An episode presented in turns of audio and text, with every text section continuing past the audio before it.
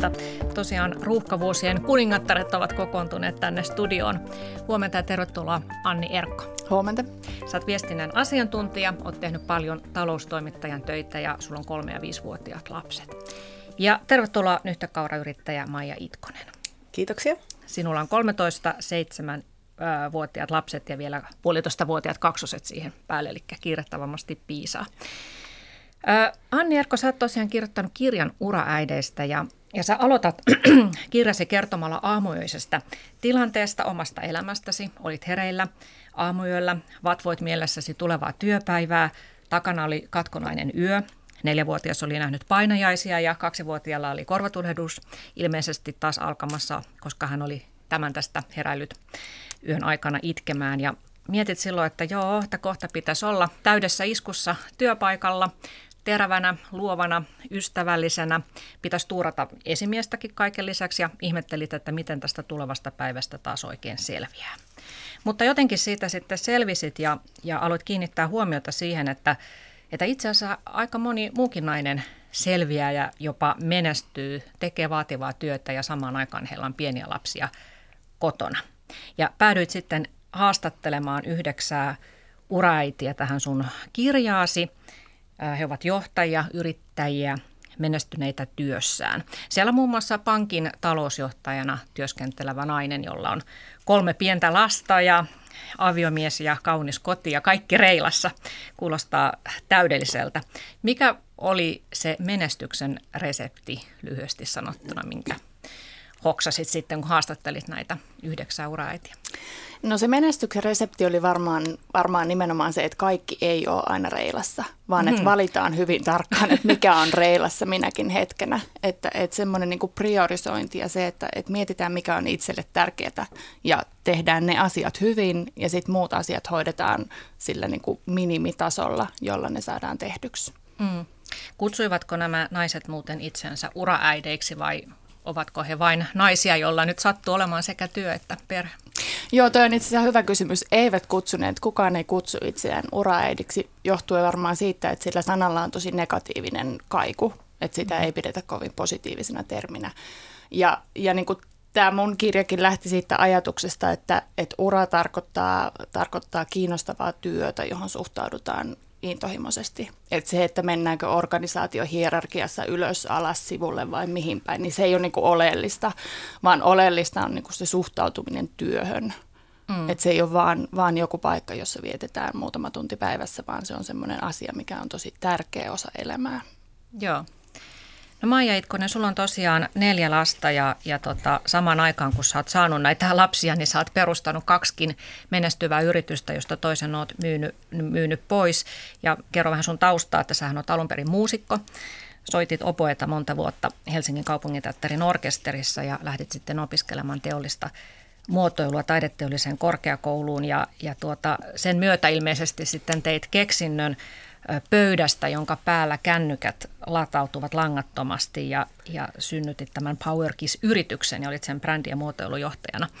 Ja ö, sä sait ensimmäisen lapsesi, niitä, niin ja jatkan vielä tätä esittelyä, että olit siis tosiaan nykyään yhtäkauraa valmistavan Golden Green Foodsin hallituksen jäsen ja tämä yhtäkaura-yrityshän on muutamassa vuodessa moninkertaistanut työntekijämääränsä, eli menestyy hyvin. Mutta tosiaan sait ensimmäisen lapsesi, kun olit vielä opiskelija, mutta sitten toinen lapsi syntyi vaiheessa, jolloin juuri tämä PowerKiss-yritys oli kiihkeässä aloitusvaiheessa, niin ehditkö sä silloin pitämään ollenkaan äitiyslomaa? No niin, no siitä tulikin jo hyvä tämmöinen kooste niin. heti alkuun. Tota, niin, äh, sen verran tuohon korjaisin, että mä oon tosissaan nyt tällä hetkellä, on ollut nyt jo vuoden verran takaisin siinä toimitusjohtajan pestissä siinä, Aha, että no toi, niin, okay. tuo varmaan oli jo tuo tieto siltä ajalta, kun olin, olin tota, niin, äitiyslomalla näiden kaksosten kanssa, niin sitten oli keksitty tämmöinen, että hän on hallituksen jäsen, koska, koska jotain, jotain siinä kuitenkin tehtiin saman aikaan siinäkin.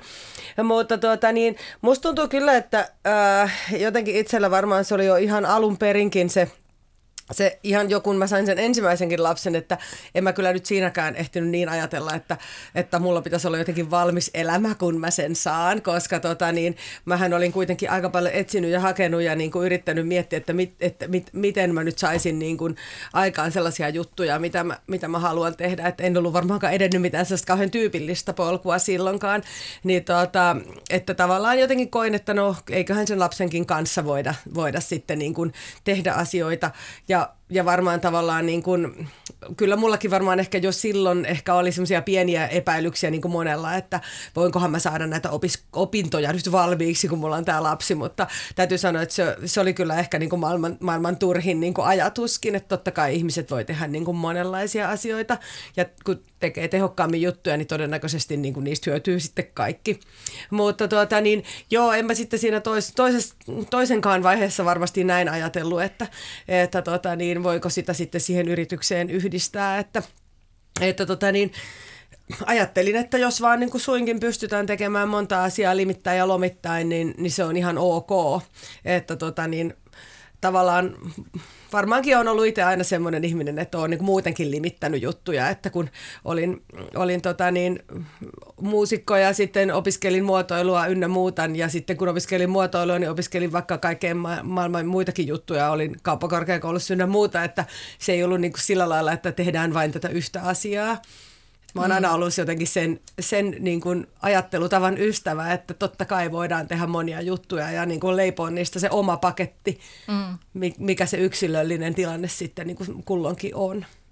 Joo, eli silloin tosiaan, kun sä sait toisen, toisen vauvan, niin, niin tota, sä oot mukana tässä Anni Erkon kirjassa, niin siinä kerrot, että sä lähit sitten töihin ekan kerran, kun vauva oli vasta kolmen viikon ikäinen ja vauva sai tottua siihen, että hän nukkui siellä palaveri pöydän päällä Joo, että tota, varmaan siinä oli osittain sellaista, mitä mä uskon, että tosi moni, moni kyllä niin kuin tunnistaa, että varsinkin niin kuin yrittäjät ja näin, että, että ei oikeasti voi mitenkään jäädä. Että se olisi ollut ajatuksena aivan täysin mahdoton, että, tota, että siellähän saattaa mennä kaikki niin kuin aivan pieleen, että tota, että, et, ja sitten mä olen siitä vastuussa, että jos mä oon vaan oikeasti näin, näin tälleen kevytkenkäisesti ajatellut, että jätetään, heitetään niin kuin asiat jonnekin tonne ja toivotaan, että joku, joku ne hoitaa, vaan että kyllä se semmoinen niin iso vastuu, vastuu sitten on siinä painanut hartioilla ja, ja tota niin, Öm, että se oli varmaan aika tämmöinen niin kuin, sillä lailla pakon sanelema juttu, että todellakin täytyy mennä.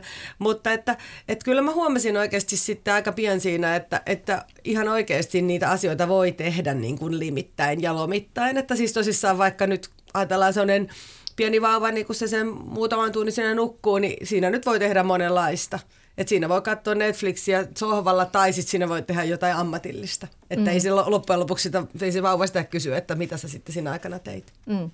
Teillä on muuten, hyvät kuuntelijat, mahdollisuus kommentoida tätä keskustelua, jos menette Yle Areenaan ja siellä Sari Valto-ohjelma sivustolla, niin siinä oikealla sivussa on palkki, josta löydätte linkin tähän kommentointimahdollisuuteen. Joo, no mikä tuossa vaiheessa sun mielestä oli sitten raskainta? Saat sen kuulostamaan siltä, että ei mitään ongelmaa limittää näitä hommia, mutta varmaan siinä oli myös sellaisia voimia vieviä asioita. Niin, siis suoraan sanoen mun mielestä se voimia vievä ei varmaankaan todellakaan liittynyt siihen lapseen. Siis että siinä, siis, no, hän oli äärimmäisen helppo, helppo vauva ja on sitä edelleenkin. Hän on nyt jo seitsemänvuotias. Mutta tota niin, Ää, musta tuntuu kyllä, että ihan oikeasti se varmaan se suurempi ongelma oli siinä, niin kuin, että, että ei uskalla oikeasti päästä yhtään irti. Että ei uskalla yhtään niin kuin, tavallaan jättää sitä vastuuta, koska musta tuntuu, että mä ehkä kärsin varmaan siitä samasta, mikä, mikä niin kuin tosi monella varsinkin nuorella naisella on se, että et entäs jos mä oon se ainoa, joka onnistuu jotenkin tämän niin kuin ihan kerta kaikkiaan nyt niin kuin mokaamaan. Että siis sanotaan vaikka, että mulla on tuolla niin kuin monet tutkinnot ja kaikki hienot jutut ja mä oon tehnyt ja paiskinut aivan hirveästi. Ja sit mä kuitenkin viime hetkellä jotenkin mokasin tämän niin, että, tota, että mä en nyt sitten oikein, että mikään ei onnistunut ja tota, niin, että mä jäin ihan semmoiselle jollekin sivuraiteelle ja mä räämin sitten jotakin niin kuin epämääräisiä juttuja henkeni pitimiksi sitten niin kuin loppuelämän. Että tietyllä tavalla, että jos onnistus jotenkin itselleensä sitä ajattelumallia niin kuin syöttämään, että hei, että kyllä elämä kantaa myöskin, että, että mä, teen, mä teen sen, minkä mä pystyn, mä teen parhaani, mä, mä oikeasti oon ahkera, ei tarvitse olla yliahkera, se riittää, että on ihan tavallisesti ahkera, niin, niin kyllä se elämä ihan oikeasti kantaa ja vie eteenpäin ja kyllä se niitä, niitä omia ahkeria lapsiansa ruokkii sitten kuitenkin. Mm. Tuohon kommentoisin vielä, kirjassa on toinenkin yrittäjä, yrittäjänainen Helene Auromo, joka puhuu vähän samasta asiasta siitä, että se yritys on ikään kuin toinen perhe ja, ja niin kuin se vastuu myös sille niin kuin toiselle perheelle niin kuin säilyy myös sen jälkeen, kun tulee ne lapset. Et, et kuulostaa tosi jotenkin samanlaiselta, mitä sä oot kokenut, että et, et ei sitä voisi sitä yritysperhettä niin kuin hylätä sen takia, että, että muuten elämäntilanne muuttuu. Mm, mm. toi on oikeasti aika hyvin kuvattu.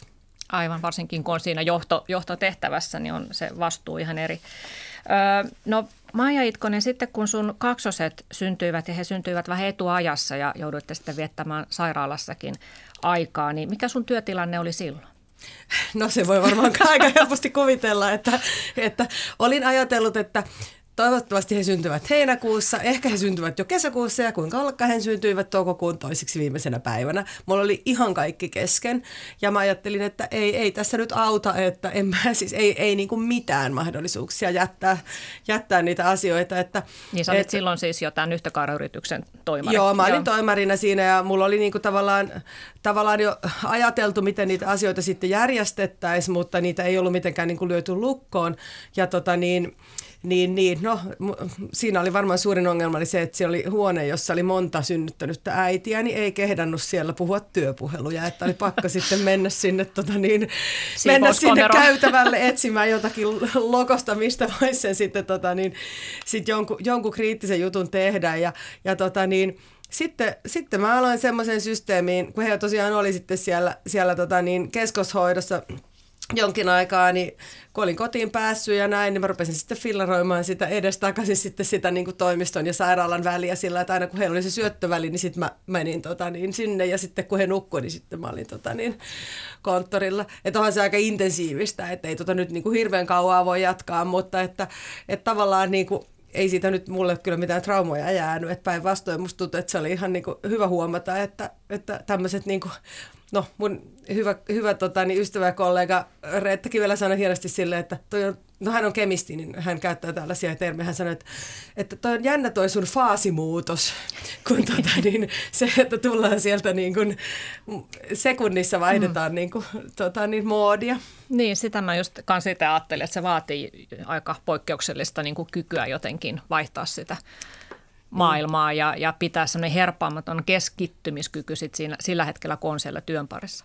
Niin, no mä itse uskon sen kyllä, että se tapa, tai siis se kyky kyllä on meissä kaikissa. Että sitten voi aina miettiä, että jos ihan oikeasti olisi niin kuin todella, todella paha tilanne, niin kyllä me pystyttäisiin siihen. Että se on mm. enemmänkin vaan se, että oletusarvo, että no enkä mä nyt pysty, mutta sitten tavallaan kun ihan oikeasti pakko, jos olisi karhukintereillä, niin me pystytään niin kuin aika moneen juttuun. Mm.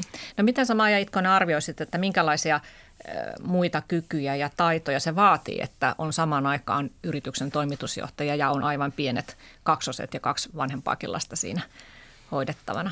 Minkälaisia niin. Niin kuin, käytännön taitoja? Tai mitä se kehittää? Niin, siis musta tuntuu, että se semmoinen niin tietynlainen joustavuus varmaan on se niin kuin ihan ensimmäinen juttu, että, että tavallaan että ei ole liian rakastunut siihen, että mulla on nämä mun jutut, että mä otan aina kylvyn, vaahtokylvyn kello 20 ja tyyppisesti, niin kuin, että, tai että kyllä mulla pitää olla oma aika, että mä harrastan sitä, tätä, tota ja tota, niin kuin tavallaan tällaisia, tai että kyllä mun on pakko päästä aina kello joku niin kuin jonnekin, että mä saan tehtyä mun työt. Että pitäisi tavallaan löytää sellaista, niin kuin, sellaista, sellaista joustoa itsestään, että no eiköhän se hoidu sitten toisellakin tavalla. Jos se hoituu tällä tavalla, niin se hoituu sitten jollain toisella tavalla. Ja myöskin saada sitä sitten niille lapsille opetettua, että tosiaan ei ole se kylpy tasan tarkkaan kello toi aina, vaan että saattaa olla, että itse asiassa olikin vähän erilainen päivä. Ja että he ei niin kuin kokisi sitä, että siinä on niin kuin peruspilarit jo horjumassa heti, jos ei mennä niin kuin ihan sen peruskaavan mukaan. Mä nimittäin luulen, että tuosta on oikeasti kaikkein eniten hyötyä sitten ihan niin kuin, kun he kasvaa, kasvaa isoksi, niin tavallaan on oppinut jo, jo sitä sellaista, että, että tota, ei olla millään niin. hunningolla, vaikka välillä tehtäisiin eri tavalla. Joo, joustavuutta.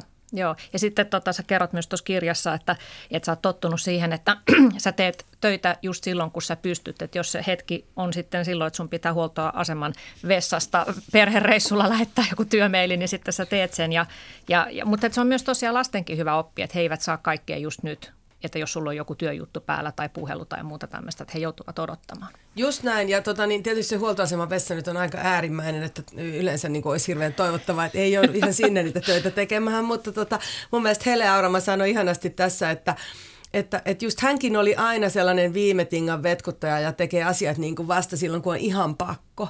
Ja mä oon just, tasan, just täsmälleen sellainen samanlainen persona, mutta että kuitenkin sitten kun on, on, on tavallaan niin kuin erilaisessa tilanteessa, niin katsoo mieluummin, että onko jotain, millä mä voin nyt jo niin kuin tehdä itselleni vähän etukäteen sitä pientä bufferia sinne, että ne ei ole kaikki siinä, koska entä jos käykin niin, että kaikki oksentaa. Että mm. sitten tavallaan on jo pientä valmiutta sitten joustaa itsekin. Mm. Toi on mun, niin kuin mulla on sama töiden suunnittelumetodi, että, että kaikki pitää tehdä niin kuin riittävän ajoissa, jotta siinä on se niin kuin oksennustautivara, joka kuitenkin tulee sitten siellä, kun deadline lähestyy. Mm. Että et tavallaan se, että et semmoista suunnitelmallisuutta ja etupainotteisuutta on tullut tosi paljon työntekoon lisää. Toi on ihana sana, oksennustautivara. Toi pitää ottaa johonkin uudissana kirjaan. Nyt tämä on niin jokaisen ä, työssä tekevän äidin niin kuin tavallaan tota, niin ykkösjuttu, että pitää aina jättää oksennustautivara. Niin. Se ei ehkä lisää mitään hohtoa tuohon lapsiperhearkeen, kun siitä yleensä puhutaan vähän negatiivisesti julkisuudessa, niin tällaiset niin. sanat ehkä. No, no, vaan... se voi olla. Mutta toisaalta siis, kun musta tuntuu, että ihan oikeasti, eihän se niin iso juttu ole, jos joku nyt oksentaa, kun joskus sitä vaan käy. Niin. Mutta se on mm. vaan ongelma silloin, jos se on niin kuin, jos se hajottaa sen koko domino mm. Tota, rakennelman siitä. Mm. No mitä Sanni Erkko, mitä muita sellaisia hyväksi havaittuja keinoja selvitä siitä arjen vaativuudesta ja kaauksesta löysit näiden sun haastattelemien uraäitien kanssa? No tosi monet puhuu niin nimenomaan siitä semmoisesta suunnitelmallisuudesta ja ei vaan niin töihin liittyen, vaan myös siihen niin muuhun elämään liittyen. Et aika moni harrasti esimerkiksi perhepalavereita, jossa käydään läpi tulevan viikon menemiset ja tulemiset, kuka hakee, kuka vie ja, ja sitten sovitaan vaikka, että kuka tekee ruokaa minäkin päivänä ja mistä se ruoka-ainekset haetaan. Ja ihan tämmöinen niin tosi perusjuttuja, mutta, mutta et sitten kun niitä noudattaa jatkuvasti, niin, niin ne tuo hyvää tulosta.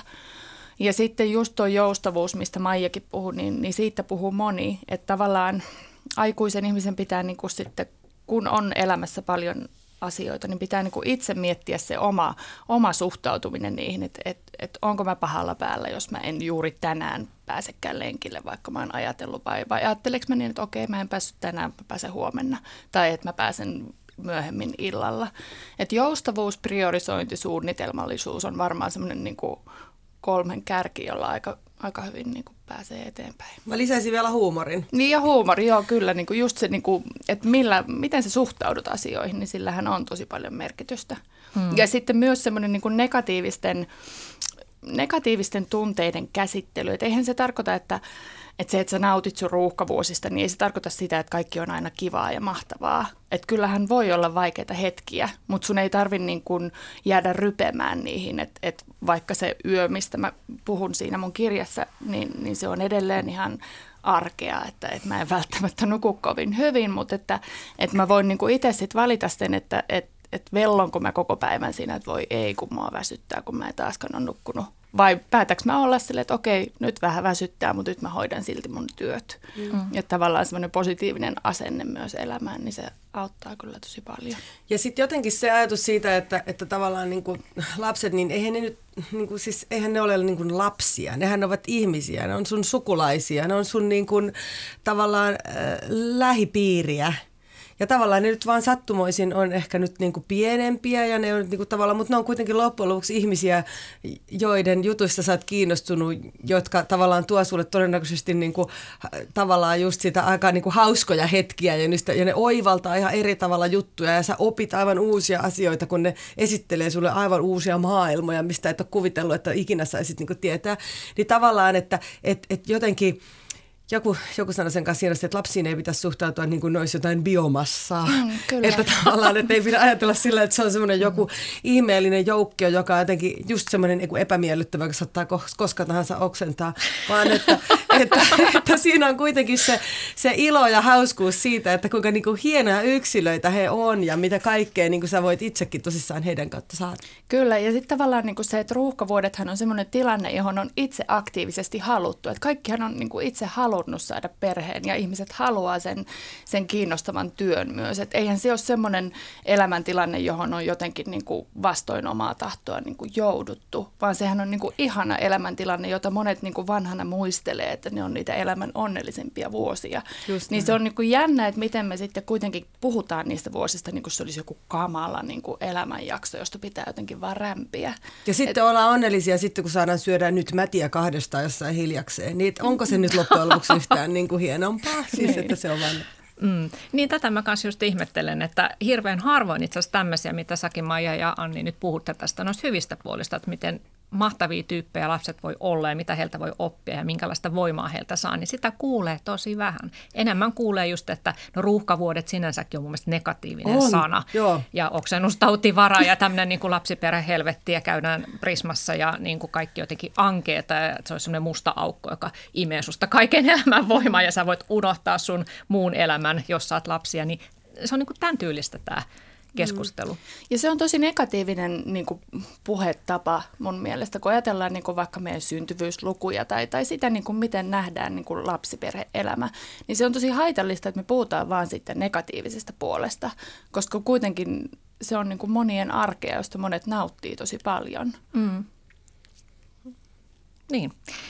Joo, no tota, äh, tässä puhuttiin vähän näistä ä, taidoista ja kyvyistä, mitkä myös kehittyy siinä, että kun joutuu sumpliin monen asian välillä. Ä, mitä sä sanoisit Maija Itkonen, kun sä oot yrittäjä ja toimitusjohtaja, neljän lapsen äiti, niin sä joudut ö, työskentelemään tietyn aikapaineen alla, koska on ne lapset, että sä et voi venyä loputtomiin siellä työpaikalla. Niin mitä se on opettanut sulle, että sä joudut tietynlaisen niin kuin paineen alla tekemään niitä töitä? Joo, kyllä mä oikeasti aidosti uskon, että siis ne ihan samat asiat tulee kuitenkin tehtyä. Että siis se on erittäin, erittäin harvinaista, että kukaan niin pystyisi tavallaan vaikka nyt 12 tuntia olemaan oikeasti niin todella tehokas ja siellä jossain niin kuin toimistolla nyt niin kuin todella luova ja niin kuin mahtavan tuottava olemaan oikeasti niin kuin todella pitkään. Että kyllähän se oikeasti ihan ensimmäinen on tämä niin kuin vetkuttelu, siis että siihen menee ihan kauheasti aikaa, että mä en vaan tee niitä juttuja, koska mun ei ole nyt vielä pakko, että mä voin jäädä tänne vaikka illaksi vielä niitä tekemään. Ja sitten toinen on se sellainen niin kuin vatvominen, että no en, et, et, olisiko tämä kuitenkin pikkusen eri tavalla, pikkusen parempi, että jos vielä vähän vielä muutettaisiin ja voisiko se kuitenkin, kirjoittaisiko vielä uusiksi tämä, niin eihän se oikeasti parane sillä. Että tavallaan mä niin kuin itse kyllä uskon siihen, että, että okei, no määrä ei nyt oikeasti korvaa tietenkään laatua aina, mutta että olisi se semmoinen joku balanssi siinä, että, että usein se semmoinen niin kuin, vähän niin kuin minimityöperiaate riittää aika moneen juttuun – että tavallaan ne tehdään niin kuin riittävän hyvin ja kelvollisesti, mutta että ei se oikeasti sitten enää siitä parane, vaikka se käännettäisiin vielä kuinka moneen kertaan. Että ei Et hinkata niitä juttuja, Se hinkkaaminen niin. on ehkä se, niin, että tavallaan siitä, siihen ei yksinkertaisesti ole niin kuin mahdollisuutta. Ja, ja onhan se niin kuin tavallaan siis, että just sitten sama varmaan siellä kotonakin, että, että ei voi olla niin kuin ihan jokaista juttua, että ei voi niin kuin lasten alushousuja silittää siis, että siinä niin kuin, on oltava myös tavallaan niin kuin vähän sellaista tiettyä, tiettyä balanssia. Mm. Sitten sulla oli muuten yksi hyvä, hyvä vinkki tuossa kirjassa, tämmöiset vähän niin kuin insinöörimäiset listat, mitä sä harrastat. Ja sä kirjoitat listoja hyvinkin monenlaisista asioista. Joo, siis ne listat on kyllä mulle semmoinen niin kuin tavallaan, että jos, jos, jos mulla ei niitä ole, niin mä olen kyllä aika pulassa. Että se on selvästi semmoinen niin kuin, mä oon huomannut kyllä, että se on niin kuin monen muistin ulottuvuuden niin kuin apuväline. Että se on ihan niin kuin se, että mitä mun piti, mitä mun piti tänään ostaa ja, ja mitä mun piti muistaa tänään hoitaa, mutta sitten myös ihan se, että mitkä asiat on niitä, mitkä tavallaan tässä on tällä hetkellä nyt nämä niin kuin työhommat, mitä piti hoitaa. Ja sitten myöskin tavallaan ne aihepiirit, mistä, mitkä meidän pitää muistaa käydä niin kuin läpi tässä meidän, meidän organisaatiossa nyt niin kuin lähiaikoina nämä ja nämä asiat. Mutta sitten myös vielä syvemmälle, niin mulla on itse asiassa aika monennäköisiä listoja. Siis myös niin kuin tavallaan, että, että myös niin kuin tavallaan niitä, niin kuin, että mitkä aihepiirit on sellaisia, että pitää pitää nyt elossa. Että tavallaan ne, mitä pitää pitää mielessä ja, ja, ja tavallaan niin kuin, että et mitkä, mitkä on niitä, mitkä mun pitää ratkaista tavalla tai toisella tässä nyt jonkin, jonkin lähiajan ää, tota niin, sisällä. Mutta että joo, tässähän itse asiassa oli ihan hauska, että Anni kyselikin siitä, että, että mitä ihmettä nämä ovat nämä listat, mitä, mitkä eivät välttämättä sisällä mitään konkreettista tai niin kuin aktiivista asiaa, vaan että ne ovat vain listoja, joille ei tarvitse tehdä mitään. Ja tätä mä sitten yritin selittää, että se on itse asiassa näin, että mä jopa teen, teen listoja esimerkiksi semmoisista, että jos on joku asia, mikä olisi hyvä niin kuin jollain lailla muistaa, joku asia, joka ei saisi kadota – että tota, onko se sitten joku niin kuin teema tai ihminen tai, tai, tai joku, joku niin kuin aihepiiri. Mä, nyt mä tunnistan vielä yhden listatyypin, mitä mulla on. Mä teen myös sellaisia listoja, mitkä on, että mistä mä oon kiinnostunut. Mm-hmm että mistä, mistä mä ylipäätään on kiinnostunut. Mä en siis suunnittele jos, jos unohdat, mistä on kiinnostunut, mutta niin voidaan vaan... tarkistaa listasta. Ai mitä, että... Et jos unohdat, mistä olet kiinnostunut, niin voit aina tarkistaa listasta. No tai sitten myös ehkä niin päin, että tavallaan, että mä voin myöhemmin katsoa, että mistä mä tollon olin kiinnostunut. Joo. Sitten mä voin kirjoittaa uuden listan, että mistä niin, mä... Että sä päivität mä... niitä jatkuvasti. Ei niin. Joo. Joo, toihan on aika hyvä. Mä oon mm. itse asiassa ottanut, ottanut tämän Maijan listataktiikan käyttöön kirjan kirjoittamisen jälkeen ja ja mä oon huomannut, että listat on niin kuin tosi tehokas tapa vapauttaa työmuistia. Että se, että et, et kun tulee asioita vaikka kotona, tulee mieleen työasioita, niin, niin se, että sä kirjaat sen ylös, niin sä saat sen tavallaan sun mielen päältä pois ja sä pystyt olemaan läsnä sit siinä, missä sä oot. Ja sit sä tiedät, että se asia on ikään kuin kirjattu ylös ja sä muistat palata siihen myöhemmin. Hmm. Ja toi on just nimenomaan, että musta tuntuu, että toi on itse asiassa aivan, aivan niin kuin kriittinen nimenomaan, että silloin kun ollaan siinä eri moodissa ja siinä eri maailmassa, niin sen toisen maailman kaiut sitten voi, voi äkkiä kirjata vaan ylös ja sitten ne voi päästäkin, päästäkin niin kuin irti niistä saman tien sitten just se, se muisti. Tässä oli äsken äänessä yrittäjä, toimitusjohtaja Maija Itkonen ja lisäksi täällä on viestinnän asiantuntija, taloustoimittaja Anni Erkko ja puhumme Perheen ja työn yhdistämisestä, uraäityydestä. Ö, yksi sellainen ö, mielenkiintoinen juttu tuossa Annin kirjassa oli se, että miten nämä sun haastattelemat äidit puhui aika avoimesti siitä, että he yksinkertaisesti haluavat tehdä töitä, koska työ tuo sellaista itsevarmuutta ja he ovat kiinnostuneita siitä tekemästään työstä ja he eivät koe, että siellä kotona ollessa saa niitä samoja kiksejä tavallaan, mitä, mitä työpaikalla. Ja he sanovat myös suoraan, että, että tota, onhan se vauva ihan kiva, mutta lapsen kanssa voi olla tosi tylsää pidemmän päälle kotona. Ja joku sanoi, että että tota, olitko se sinä Maija, joka sanoi, että jo kolmen kuukauden päästä kadetti miestä, joka pääsi aamulla lähtemään töihin, että, että itsekin haluaa päästä niiden mielenkiintoisten asioiden pariin. Mun mielestä, mä, niin, joo. Mä, mä ehkä tuohon vielä lisäisin sen, että onhan se oikeasti myös niin, että eihän tässä maailmassa tapahdu mitään, jos me ei tehdä asioita. Mm. Että eihän se ole vaan sillä, että no mutta hei toi olisi musta kiva, että mä tykkäisin niin kuin vähän tollasta tehdä, toi olisi musta kiinnostavaa, vaan että kyllähän me nyt yritetään täällä saada oikeasti tätä maailmaa jotenkin niin kuin eteenpäin nitkahtelemaan ja niin kuin paremmaksi niin eihän se tapahdu, jos ihmiset jos kaikki ei vaan tee. on kotona. Niin, aivan. Niin ja tavallaan ajatuksena se, että, että, että lapsen saaminen muuttaisi niin kuin naisen identiteetin niin täysin, että yhtäkkiä kaikki ne kiinnostavat ura-asiat niin kuin vaan pyyhkiytyisi pois päästä, niin onhan se niin kuin outo oletus. Että totta kai niin kuin myös sen vauvan saamisen jälkeen haluaa tehdä kiinnostavia työasioita. Ja se on, niin kuin, että mun mielestä se pitää niin kuin tunnistaa itsessään se semmoinen, että, että minä haluan tehdä töitä ja sitten mm. niin pitää kuunnella sitä, koska ainakin niin kuin, kyllä mä huomasin molempien mun äitiyslomien loppupuolella, että että mua alkoi vähän niin kuin kyllästyttää, että, että lasten kanssa on ihana olla, mutta mä kaipasin semmoista niin kuin älyllistä haastetta, että mä kaipasin niin kuin aikuisten seuraa. Niin, niin sitten kun sen tunnisti ja palasi töihin, niin sitä muuttui myös äitinä sitten niin kuin paremmaksi, kun ei enää joutunutkaan koko päivää olemaan siellä hiekkalaatikolla, vaan, vaan saikin olla siellä vaan puolikkaan päivän. Mm. Niin, että se vaatisi, jotta siitä ikään kuin nauttisi pidemmän päälle, niin tosiaan sen, että koko identiteetti vaihtuisi, että yhtäkkiä se, mikä aikaisemmin oli se mielenkiintoinen kohde, se työ, niin yhtäkkiä pitäisi kiinnostua siitä, että sä pyyhit sitä keittiön pöytää kymmenen kertaa päivässä ja vaihdat niitä vaippoja. Mä luen tässä sitaatin, yksi, yksi näistä sun haastattelemista uraäideistä sanoo, että kotiäitiys ei olisi ollut minulle vaihtoehto, Vauvan nuhkiminen on ihanaa, mutta sen tunteen, että kaikki on mahdollista, saan töistä. Töissä saa helpommin kiitosta. Kotona voi maksimissaan suoriutua kohtalaisesti. Se on varmaan monelle uranmakuun päässeelle naiselle vaikea asia.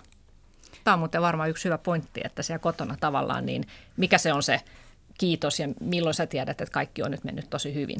Kyllä. Että siellä on aina kaikki vähän kesken ja rempalla. Kyllä. Ja sitten sehän on niinku varmaan just koulutetuille, korkeakoulutetuille naisille semmoinen ongelma, että, että kaikki on mennyt tavallaan tosi hyvin elämässä. Että on, koulut on mennyt hyvin, on opiskeltu vaativa tutkinto ja ura on edennyt kivasti. Ja sitten tulee lapsi ja sä huomaat yhtäkkiä, että sä epäonnistut kaikessa. Et, et, et koska eihän lasten kanssa kaikki mene niin kuin sä oot suunnitellut, vaan sit sä huomaat, että sä hermostut niille ja sä et osaa tehdä niille oikeanlaisia soseita ja ties mitä. Niin sehän voi olla niin kuin aika kova paikka, että, että kun on tottunut aina onnistumaan, niin lapset niin kuin mm. väkisinkin vie sut tilanteeseen, jossa sä epäonnistut. Ja mm-hmm. sehän on niin kuin ihmisenä tosi kasvattavaa ja se on myös hyödyllistä niin kuin uran kannalta. Että jos kaikki on mennyt tosi smoothisti aina, niin silloinhan ei tiedä niin kuin vastoinkäymisistä ja niistä selviämisestä mitään. Et lapset no, opettaa sit sitä, mikä on niin kuin hyödyllistä sit uran kannalta. Ja just se ehkä se perfektionismi tietyllä tavalla tuossa, että jos sitten ajatus on nimenomaan se, että, että, että koska minä olen sellainen, joka osaa aina hoitaa asiat ihan prikulleen, niin tavallaan sehän ei ihan oikeasti vie kovin pitkälle. Siis että siitä tulee vaan ongelmia. Että tietyllä tavalla, niin kun, mä luulen, että se on, se on aivan totta, että se, se on niin tosi hyvä tosi hyvä semmoinen niin kuin kokemus ja, ja, ja koulu siinä, että, että miten näitä voisi itse asiassa myöhemmin niin kuin suhtautua sitten siellä töissäkin vähän saman tyyliin. Mm. No nyt kun tässä puhuttiin, että joidenkin mielestä se kotona oleminen käy tylsäksi lasten kanssa ja sen takia halutaan töihin ja sitten joku paheksu, että no miksi sitten ylipäätään hankkii niitä lapsia, jos ei kerta halua olla niiden kanssa kotona, niin pitää muistaa, että tämähän on ihan maailman sivun ollut näin tämä asia, että, että äidit ovat menneet töihin ja se lasten saaminen ei ikään kuin katkaise sitä työntekoa. Mitä sä Maija Itkonen oot oppinut aikaisemmilta sukupolvilta työn ja perheen yhdistämisestä ja just tämmöisestä asenne, asennemaailmasta? Niin, no se, on, se on kyllä, tavallaanhan me ollaan niin, kuin niin, niin, tota, niin first for world problems tässä, kun me mietitään, että voi ei, että niin kuin olisiko, olisiko minun pitänyt jäädä kotiin. Siis jäädä kotiin, niin kuin, eihän sehän on ihan älytön ajatuskin, että, että tota, kyllähän nyt ihmiset ja naiset on aina joutunut tekemään asioita, vaikka ei olisikaan ollut mitään tästä uraäiti-ajatusta. Mun mielestä se oli vaan niin mahtava tämä, kun mun tota, niin miehen mummo, joka joka kuoli jo vuosia sitten tuossa, mutta tota, niin, kertoi, että kun hänellä oli kaksi pientä ja hän lähti lypsylle, niin hän laittoi ne saaveihin.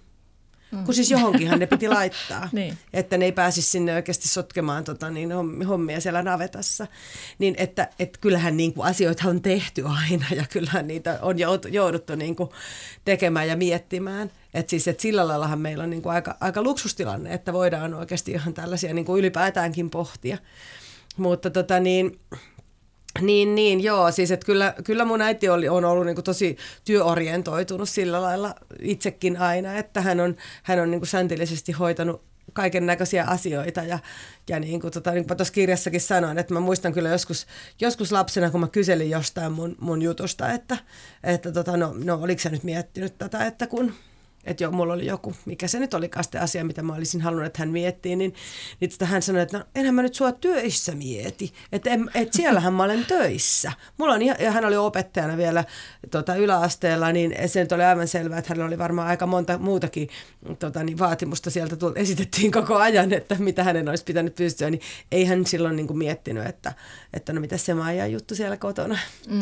Niin muista se oli kyllä ihan, sinänsä muista se on kyllä ihan hyvä ajatus, että, että aika paljonhan se äidin työn tekeminen ja työssä käyminen kuitenkin opettaa sitten sille lapselle sellaista suhtautumista maailmaan ja että asiat pitää hoitaa ja hommia pitää tehdä ja, ja, ja näin se elämä etenee. Mm. Ja toi niin tavallaan, että miksi, miksi naisilta kysytään, että, että miksi sitten halusit lapsia, kun haluatkin töihin. Miksi ei miehiltä kysytä samaa kysymystä, että yhtä laillahan he on niin ollut mukana siinä lapsen, lapsen hankkimisessa. Et se, on, niin kuin, se osoittaa jotenkin sen, että se ei edelleenkään ole ole sama tilanne naiselle ja miehelle se perheellistyminen. Että nainen joutuu ikään kuin perustelemaan sitä haluaan tehdä työtä.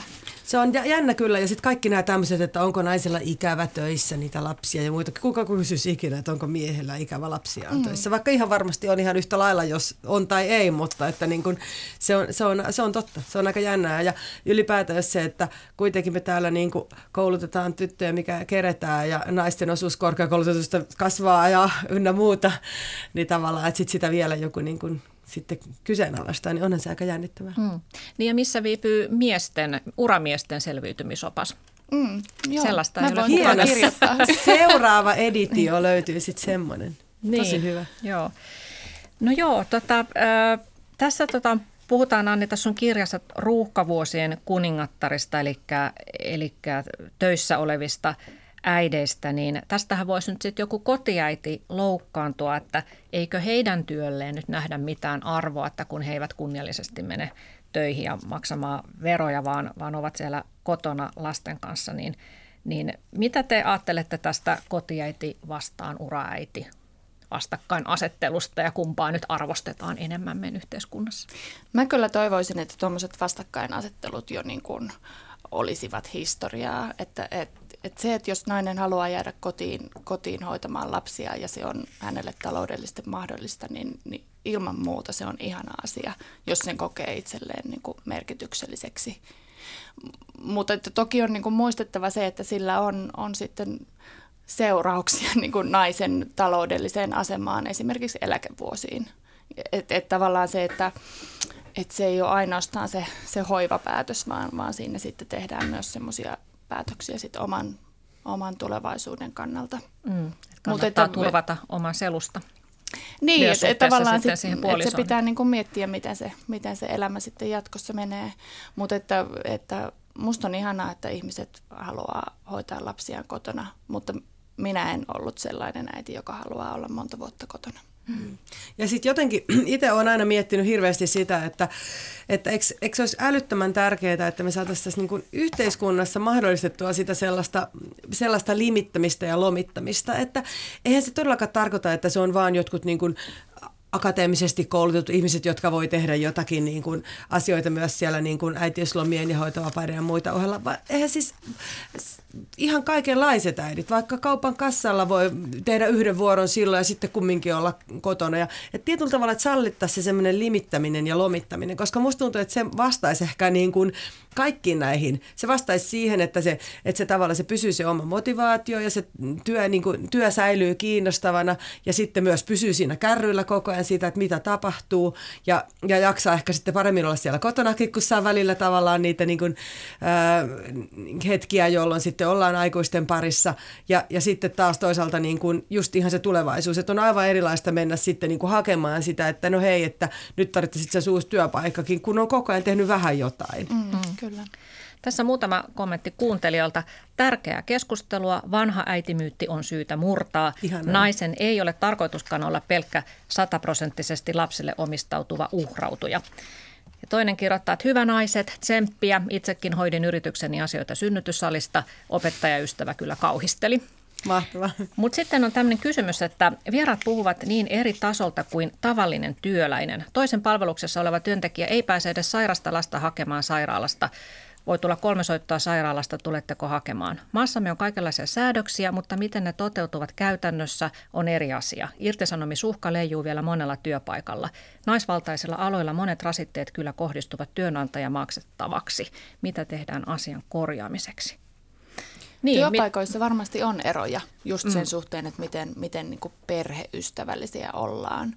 Ja meillähän on niin kuin esimerkiksi Väestöliitto kampanjoi sen puolesta, että työpaikoilla tunnistettaisiin se, että, että pienten lasten vanhemmat tarvitsee pieniä joustoja työnantajalta. Ja, ja esimerkiksi sairaalapsenhoitohan meillä on kirjattu lakiin, mutta, mutta käytännöt varmaan sitten tietysti aina vaihtelevat. Mutta onhan se vaikeampaa, jos työnantaja ei tue – ja kyllähän se niin kuin kertoo semmoista niin kuin huonosta johtamiskulttuurista, jos ei ymmärretä sitä, että ihmiset on kokonaisuuksia, että heillä on muukin elämä kuin se työ. Ja, ja myöskin vie sit sillä tasolla, että ymmärretään, että se muu elämä itse asiassa voi niin kuin antaa aika paljon hyvää sinne työpaikalle. Että työnantajan, niin kuin, se, että jos työnantaja vähän tulee vastaan, niin, niin se todennäköisesti maksaa itsensä moninkertaisesti takaisin, koska se työn, työntekijä on sitoutuneempi ja, ja haluaa niin kuin, antaa itsestään. Mm. Kyllä. Niin tässä tosiaan kuuntelija nyt väittää, että hänellä ilmeisesti on sellainen kokemus, että tämän, nämä säädökset eivät toteudu, että hän ei ole päässyt hoitamaan sairasta lastaa, vaikka sellainen laissa on kirjattu yrittäjänä tietysti on, on myös sitten se vapaus, että pystyy vähän supliin niitä aikatauluja. No joo, mutta mä vähän nyt ehkä kyllä tuossa siis, että ihan oikeasti varmaan tuommoisiakin paikkoja on ja se on tosi ikävää ja silloin sitä tosissaan täytyy kyllä niin kuin kaikin tavoin sitten taistella sitä vastaan. Et se, on, se on kyllä varmasti, että eihän ne työpaikatkaan varmaan muutu, jos siellä sitten kaikki, kaikki menee läpi, että kyllä siellä varmaan täytyy sitten vähän nousta parrikaadeille jossain vaiheessa. Mutta että ylipäätään siis mun mielestä niin kuin kaikki työ on muuttumassa niin paljon enemmän niin kuin freelance-pohjaiseksi, vaikka olisi ihan normaaleja NS-työpaikkoja, mistä tavallisesti saat kuukausipalkan, niin yhä enemmän ja enemmän se kaikki siirtyy kuitenkin siihen, että sulla on nämä asiat, yritä hoitaa ne asiat, että nämä on nyt sun pöydällä ja nämä on sun projektit.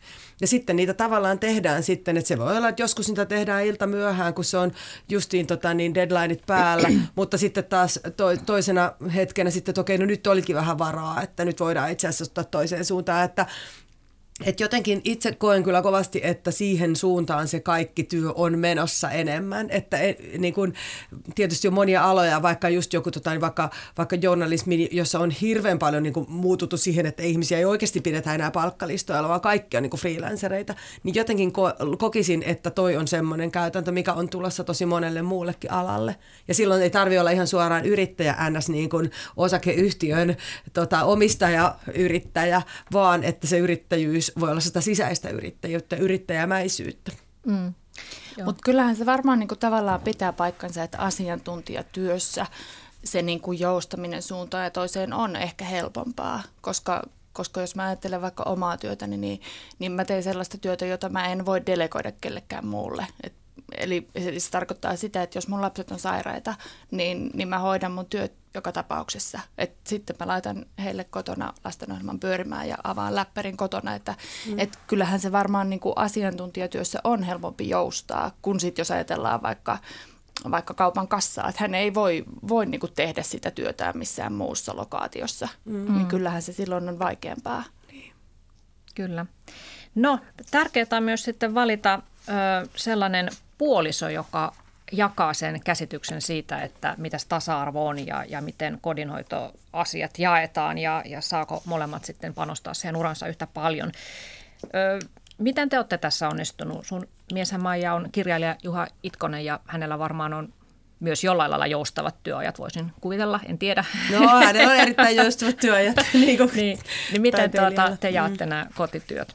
Onko minkälainen tilanne, kun tässä nimittäin jos tilastoja katsotaan, niin, niin tuota, näitä kotitöiden jakantumisia on tutkittu Suomessa vuodesta 90 lähtien ja, ja edelleen nykypäivänä niin miehet tekevät selvästi vähemmän kotitöitä. Mm. Joo, meillä ei ole kyllä ollut sellaista, tota niin, ei ole ollut, ei ole ollut sellaista kyllä, että olisi, olisi jotenkin neuvoteltu, että, tota, että, että, että niin kuin mit, miten niitä tehdään, että kyllä se on tosi luontaisesti mennyt niin, että molemmat yksinkertaisesti tekee ja niin kuin vähän sillä no sekä haluaa että, että ihan pakon sanelemana, että, että eihän sille sitten oikein ei voi, ei voi tota niin nostaa välttämättä sitten miestä mihinkään se erilaiseen asemaan, että kun, kun, kun sitten molemmilla on niitä töitä. Mutta että mitä mä oon yrittänyt itse koko ajan, koko ajan niin puhua ja, ja tota niin, niin, niin mun mielestä nyt on siinä ihan hyvin onnistunutkin, niin on tämä, että että tota, meidän pitää olla samassa veneessä, että ei voi tavallaan ajatella mitään sellaista kaupankäyntiä, että no jos sä sait käydä tollon lenkillä, niin sitten, sitten sä joudut laittamaan tiskit tollon ja mitään semmoista, niinku, että se on vähän semmoista niinku, jotenkin, että pitäisi ajatella, että meidän tässä nyt on nämä asiat, että meillä on, meillä on tota niin, tommonen esiintyminen tuolla ja tommonen palaveri tuolla ja sitten meillä on tommoset luisteluharjoitukset tuolla, että ne tietyllä tavalla on kaikki sitä yhteistä tekemistä ja niitä sitten hoidetaan niin hyvin kuin vaan vaan pystytään. Mutta että tota, kyllä mä oikeasti sanoisin jokaiselle nuorelle naiselle sen kyllä vinkiksi, että, että ei ihan oikeasti kyllä kannata ottaa sellaista elämänkumppania, joka niin kuin kokee, että naisen paikka on jotenkin kotitöiden ääressä. Et siinä kyllä niin kuin kannattaisi oikeasti jos, jos tällaisia ongelmia on, niin kannattaisi kahteen kertaan kyllä miettiä. Siinä Joo. tuli paras vinkki tähän mennessä. Ei, mutta toi on tosi totta. Ja siis mm, parisuudekouluttaja Marianne Stolbow puhuu kirjassa siitä, että, että parisuhteen alkuaikoina me helposti otetaan sellaisia rooleja, joissa me niin pyritään kaikin tavoin miellyttämään sitä toista. Ja, ja että naiset ottaa usein sen roolin, että he miellyttää sillä niin kuin hoivaamisella, että he niin kuin hukuttaa sen miehen valmiisiin aamupaloihin ja siihen, että kaikki kodin asiat hoidetaan. Mm. Ja sitten kun tuleekin ne lapset, niin se on aika raskasta, että jos sä jatkat sillä samalla linjalla ja sittenhän se niin kuin puoliso on jo tottunut siihen, että, että toi rakastaa. Kaikki tulee. Niin, että kaikki tulee valmiina ja toi niin kuin rakastaa mun, mun niin kuin hoivaamista ja hoitamista. Niin silloin niin kuin viimeistään olisi aika sit keskustella niistä rooleista, että, että miksi meillä muuten menee näin, että miksi mä vastaan niin kuin kaikesta kotiin liittyvästä ja sä et mistään. Että tavallaan niin kuin, että semmoisella avoimella keskustelulla niin puhutaan siitä, että hei, meidän elämäntilanne on muuttunut. Pitäisikö meidän muuttaa jotain meidän arjen käytäntöjä? Mm. Ja just toi niin kuin ajatus sit siitä, että, että, että ollaan niin kuin tasavertaisesti siinä siinä perheessä, että, että se on niin kuin, ne on kaikki yhteisiä asioita ja niin kuin, että molempien hyvinvointi on tärkeää sille, että, että voidaan niin kuin perheenä hyvin. Niin. Mutta kyllä moni ihan oikeasti myös tosissaan tekee varmaan itsekin itselleen kaivaa sitä kuoppaa, että vaan yksinkertaisesti jatkaa sitä, että minä olen aina kaikki hoitanut ja minä aina kaikki hoidan. Et se, on aika, se on kyllä aika semmoinen niin kuin että tietyllä tavalla mä jotenkin linkitän ton siihen perfektionismiin myös, että, että vain minä pystyn tämän tekemään, tai ainakin mun on pakko pystyä, mun on oltava tosi ahkera, mä tingin kaikesta omastani, jotta mä saan oikeasti toisille tehtyä. Että jos se nyt on sitten sanotaanko tervettä itsekyyttä tai muuta, niin ihan vaan, että voi välillä aivan siis surutta lähteä sieltä kotoa, että moikka, mä menen nyt ja kaikki jää ihan mullin malli. Mm. Että ei se ole niinku, että ihan oikeasti se mikään niinku naisen joku niinku, tota, arvonaisena ei määräydy sitä kautta, että kuinka hienosti se on niinku ihan kaikki laittanut tip-top. Mm. Niin pitää oppia semmoista joustavuutta niistä kriteereistäkin, ettei sitten myöskään niin, että jos vaikka mies siivoaa, niin sitten on, että sä et ole siivonut tarpeeksi hyvin, että pitääkö mun kaikki täällä hoitaa. Mm sen niin tavallaan siinä on just kyse siitä, että sä niinku suhtaudut sun puolisoon niinku aikuisena ihmisenä, että hän on yhtä kyvykäs tekemään kaikki ne kodin asiat kuin sinäkin, koska hän on toinen aikuinen ihminen perheessä. Niinpä, niinpä. Ja sitten ehkä just toi niin kuin nimenomaan, että pakkohan siinä olla joku jonkinnäköinen yhteinen kriteeristö, että ei voi olla niitä, että toisen mielestä se on ihan ok, että pizzalaatikoita on keittiön pöydän alla ja toisen mielestä taas pitää olla puunattu niin kuin joka paikka höyrypuhdistimella, koska niin. silloin siitä ei varmaankaan tule, että noi on ehkä varmaan just niitä, että pitää löytää se yhteinen sävel. Mutta aina se yhteinen sävel ei löydy, että se voi olla vaikeaa, että on tilastojen mukaan avioeroista 60 prosenttia tapahtuu pareille, joilla on vähintään yksi lapsi. En tiedä korreloiko sitten lasten kanssa, mutta voisi vois ajatella, että juuri tämä arjen hankaus ei päästä, päästä siihen yhteisen käsitykseen, että miten tätä kaikkea hoidetaan, mm. niin vaan alkaa rassata sitä. Mutta nyt kun kaikki suhdetta. lukevat tämän Annin kirjan, niin tota, sitten niitä erot vähenevät. Joo, kyllä. Joo, no tuota, mm, vielä tästä niin kuin miesten osuudesta, että miksi tämä, että miten tämä nyt yhdistää tämä perheen ja työn sen haaste, niin miksi se tuntuu olevan vain miesten, ei kun anteeksi naisten ongelma, että miksi ei ole niitä miesten, uramiesten selviytymisoppaita? Että ainakaan on... miehiltä ei kysytä tätä missään haastatteluissa, että miten sä yhdistät työsi ja perheen. Niin, se kertoo mun mielestä siitä niin kuin asenne, tai semmoista ainakin vähintään piiloasenne ilmapiiristä, mikä meillä on. Että et edelleen niin kuin jossain, jossain syvällä elää semmoinen niin kuin kotiäitiyden ihannointi, että se on ainoa oikea tapa olla, olla äiti, se, se kotona oleminen ja, ja kodin hoidolle omistautuminen. Öö, mutta että kyllähän sitä tukee ihan tilastot, siis ajankäyttö tilastot kertovat, että, että naiset tekevät enemmän kotitöitä myös, myös töihin paluun jälkeen ja, ja tilastot kertovat, että, että perhevapaista valtaosa maksetaan naisille. Eli tavallaan se tilanne ei ole samanlainen naiselle ja miehelle.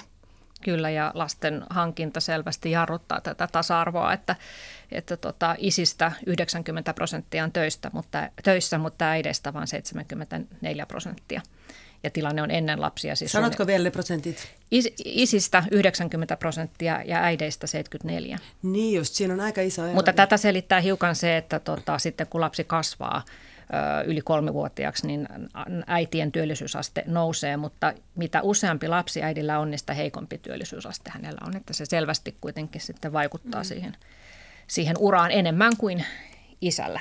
Mutta kyllähän niin kuin just esimerkiksi naisten ja miesten työssäkäynti, niin, niin sehän on asia, johon esimerkiksi OECD on kiinnittänyt Suomen kohdalla huomiota, että et, et, et ne osuudet ovat niin epätasaiset kuin ne ovat. että, että naisten, naisten työssäkäyntiä kyllä edelleen niin kuin pitää tukea ja, mm. ja niin kuin puhua positiivisesti siitä, että, että se ei ole niin kuin perheeltä pois, vaan se on sellainen asia, joka voi tukea sitä onnellista perheelämää myös. Mm. Mm. No, ö, tässä puhuttiin, että kotiäiti, uraäiti, kumpaa nyt arvostetaan enemmän, niin oletteko te itse kamppailleet syyllisyyden kanssa, että olette väärässä paikassa tai pitäisi olla enemmän siellä tai täällä, tai, tai kokeneet jonkinnäköistä sellaista arvokamppailua, että mihin – käytätte aikaa, että onko se aika oikeasti sellaista, mihin te haluatte käyttää, että toteutatteko niitä itsellenne tärkeitä arvoja oikeasti arjessa, niin tuleeko tällaista syvempää pohdiskelua käytyä siinä arjen tiimellyksessä? niin, no en tiedä. Mä, mä jotenkin siis, mä en ole todellakaan mitenkään kauheasti tota, niin itseäni ainakaan kehottanut mihinkään tuollaiseen niin pohdiskeluun että tota, niin, meillä on itse asiassa Juhan kanssa sellainen, sellainen tota, niin, meillä on tässä muutamia elämänviisauksia. Yksi niistä on, että, että yksi tämän meidän ajan niin kuin suurimmista tota, niin, petoksista on tämä kuuntele itseäsi. Siis ei to, kannattaisi yhtään kuunnella itseänsä, koska siis sieltä ei tule yhtään mitään hyvää. Kannattaisi mm-hmm. oikeasti vaan niin kuin, tarttua hetkiä, tehdä asioita ja mennä eteenpäin ja, ja olla onnellinen. Että sitten kun sä lähdet kuuntelemaan itseäsi, niin sieltä todennäköisesti just löytyy nimenomaan niitä, että minä olen aina riittävä riittämätön ja olen aina sellainen ja tällainen ja olen aina väärässä paikassa ja haluanko todella tällaista elämää, olisiko halunnut kuitenkin, olisiko minun pitänyt hankkiakaan lapsia vai olisiko minun pitänyt koko ajan siirtyä kotiäidiksi. Kaikki mm. nämä tämmöiset näin. Että tavallaan tollaiset kannattaisi mun mielestä kyllä enemmän tai vähemmän unohtaa. Okei. Okay. Se oli myös hyvä vinkki. Unohtakaa voin... itsenne kuuntelu. mä, mä voisin ottaa tuon kyllä käyttöön, koska mä oon vähän semmoinen herkkis, että mä, mä herkästi niin kuin syyllistyn, jos mulla on vaikka jotakin työn vaatimia iltatilaisuuksia ja sitten mä joudun sanoa lapsille, että, että heippa, että äiti on nyt koko illan pois, että nähdään vasta aamulla. Mm.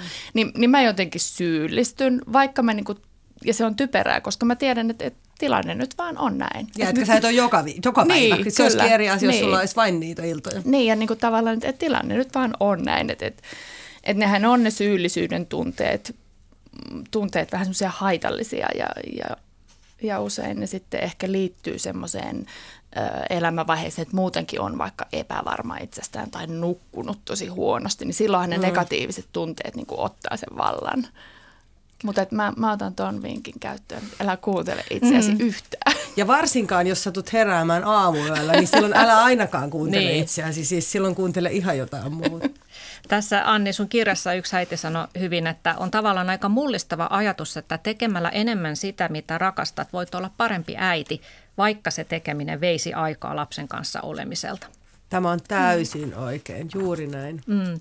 Ja kun puhutaan siitä, että no mikä se lapsen etu sitten on, että nyt on puhuttu vain siitä, että mitä naiset haluavat tehdä, mutta mikä sitten lapsen etu on, niin tässähän tuli myös vastaus siihen, että se, että jos sä uhraudut ja jätät tekemättä sitä, mitä sä rakastat, niin se ei välttämättä ole kauhean hyvä malli myöskään lapselle. Niin, eikö lapsille ole paras saada malli aikuisista, jotka, jotka nauttii elämästään ja on onnellisia, niin kuin kokonaisia ihmisiä, jotka tekee monia kiinnostavia asioita? Niin.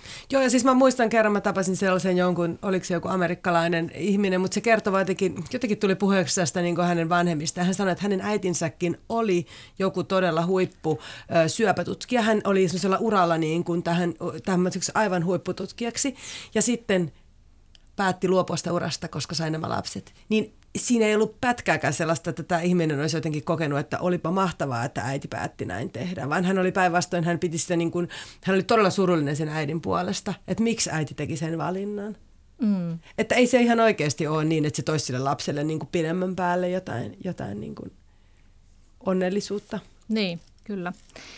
Ja tosiaan Anni Erkon kirjasta vielä sitaatti, että vanhemmuus on laji, jossa ei voi voittaa – jokaisen lapsuus on lopulta jollain tavalla epätäydellinen. Että se kannattaa kyllä myös muistaa, että teki mm. niin tai näin, niin aina jostain saattaa sitten jäädä ehkä vajaaksi, mutta riittävän hyvä on, riittävän hyvä. Olisiko nämä hyvät loppusanat vai onko teillä vielä jotain? Noi kuulosti erittäin hyviltä. Positiivista viestiä. Juuri näin, ja jäädään odottamaan sitä ura-isän selviytymisopasta. Joo, joo. no niin Anni, sä kirjoitat varmaan seuraavaksi sellaisen. jälkeen. Kyllä. Kiitoksia Anni Erkko ja Maija Itkonen ja mukavaa päivänjatkoa kaikille. Kiitoksia. Kiitos.